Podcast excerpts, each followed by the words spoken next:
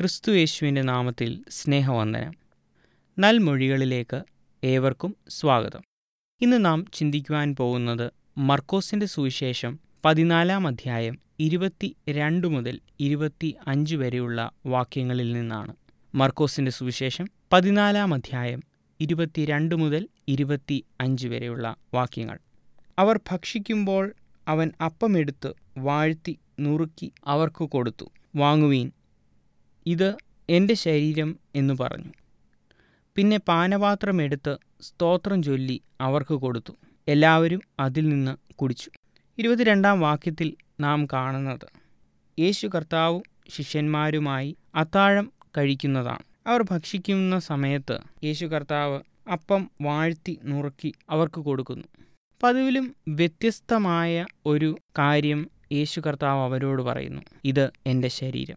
ഒന്നാം നൂറ്റാണ്ടിലെ അപ്പം നാം ചിന്തിക്കുമ്പോൾ അപ്പത്തിന് നല്ല വലുപ്പമുള്ള ശരീരത്തിന്റെ അതേ നിറമുള്ള ഒന്നായിരുന്നു എന്ന് നമുക്ക് കാണുവാനായിട്ട് സാധിക്കും. യേശു കർത്താവ് അപ്പമെടുത്ത് വാഴ്ത്തി നുറുക്കുന്നു. ഇത് എന്റെ ശരീരം എന്ന് പറയുന്നു.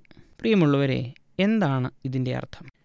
കർത്താവ് തന്റെ യാഗത്തിന്റെ പ്രാധാന്യം ഇവിടെ ഓർപ്പിക്കുകയാണ്. ഇവിടെ നാം കാണുന്നത് കർത്താവ് തന്നെ അപ്പം നുറുക്കുന്നു. അതിന്റെ അർത്ഥം കർത്താവായ യേശുക്രിസ്തു സ്വയം അവന്റെ ശരീരം നുറുക്കുന്നു. കർത്താവ് തന്നെ തന്നെ ഏൽപ്പിച്ചു കൊടുത്തു. മനസ്സോടെ മരണം സഹിപ്പാൻ അവൻ ഒരുങ്ങി. അതിന്റെ പ്രതീകമായിട്ടാണ് അവൻ തന്നെ അപ്പം നുറുക്കുന്നത്. ഇരുപത്തിമൂന്നാം വാക്യത്തിൽ നാം കാണുന്നത് അവൻ പാനപാത്രമെടുത്ത് സ്തോത്രം ചൊല്ലി അവർക്ക് കൊടുത്തു. എല്ലാവരും അതിൽ നിന്ന് കുടിച്ചു.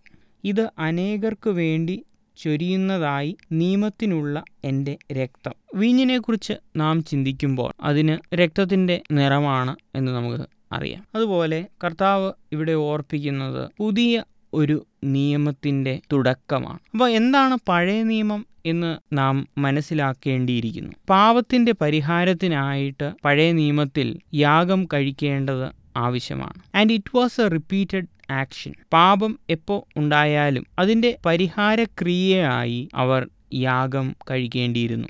രക്തം ചൊരിഞ്ഞിട്ടല്ലാതെ വിമോചനമില്ല എന്നും നമുക്ക് മനസ്സിലാക്കുവാനായിട്ട് സാധിക്കും. There is no possibility of reconciliation without shedding of blood എന്നാൽ കർത്താവായ യേശുക്രിസ്തു ഇവിടെ പറയുന്നു ഇത് ഒരു പുതിയ നിയമത്തിന്റെ തുടക്കമാണ്. അതായത് റിപ്പീറ്റഡ് ആയിട്ട് യാഗം കഴിക്കേണ്ടതായിട്ടുള്ള ആവശ്യമില്ല. മറിച്ച് അവൻ ഒരിക്കലായി രക്തം ചൊരിഞ്ഞു. യേശു കർത്താവിന്റെ രക്തത്താൽ പാപമോചനം സാധ്യമായി. ഇരുപത്തിയഞ്ചാം വാക്യത്തിൽ നാം കാണുന്നു മുന്തിരിവള്ളിയുടെ അനുഭവം ദൈവരാജ്യത്തിൽ പുതുതായി അനുഭവിക്കും നാൾ വരെ. ഞാൻ അത് ഇനി അനുഭവിക്കയില്ല എന്ന് ഞാൻ സത്യമായിട്ട് നിങ്ങളോട് പറയുന്നു എന്ന് അവരോട് പറയുന്നു. പ്രിയമുള്ളവരെ നാം ഇവിടെ കാണുന്നത് ഒരു ദൈവരാജ്യത്തെക്കുറിച്ചാണ്. Kingdom of God and it is a reality നിത്യത എന്നുള്ളത് ഇറ്റേണിറ്റി എന്നുള്ളത് ഒരു കെട്ടുകഥയല്ല.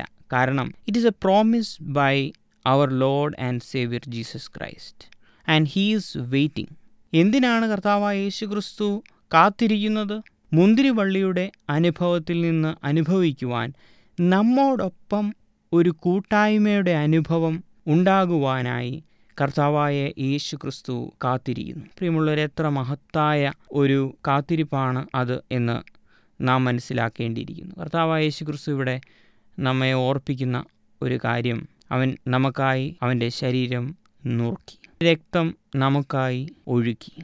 ദൈവരാജ്യത്തിൽ അവൻ നമുക്കായി കാത്തിരിക്കുകയാണ്. ഈ കർത്താവായ യേശുക്രിസ്തുവിനെ നമ്മുടെ രക്ഷകനും കർത്താവുമായി സ്വീകരിക്കുകയാണെങ്കിൽ കർത്താവ് നമ്മുടെ ഹൃദയത്തിൽ വസിക്കുകയും അവന്റെ ഹിതം നമ്മുടെ ജീവിതത്തിലൂടെ നിറവേറ്റുകയും ചെയ്യും. ദൈവരാജ്യത്തിന്റെ അവകാശികളാക്കി നമ്മെ തീർക്കും. നമുക്ക് പ്രാർത്ഥിക്കാം. സ്നേഹവാനായ ദൈവമേ നിന്റെ പരമയാഗത്തെ ഒരു പ്രാവശ്യം കൂടെ ഓർക്കുവാൻ ഞങ്ങൾക്ക് തന്ന അവസരത്തിനായി സ്തോത്രം ചെയ്യുന്നു. കർത്താവെ നീ ഞങ്ങൾക്ക് വേണ്ടി നിന്റെ ശരീരം നുറുക്കിയല്ലോ.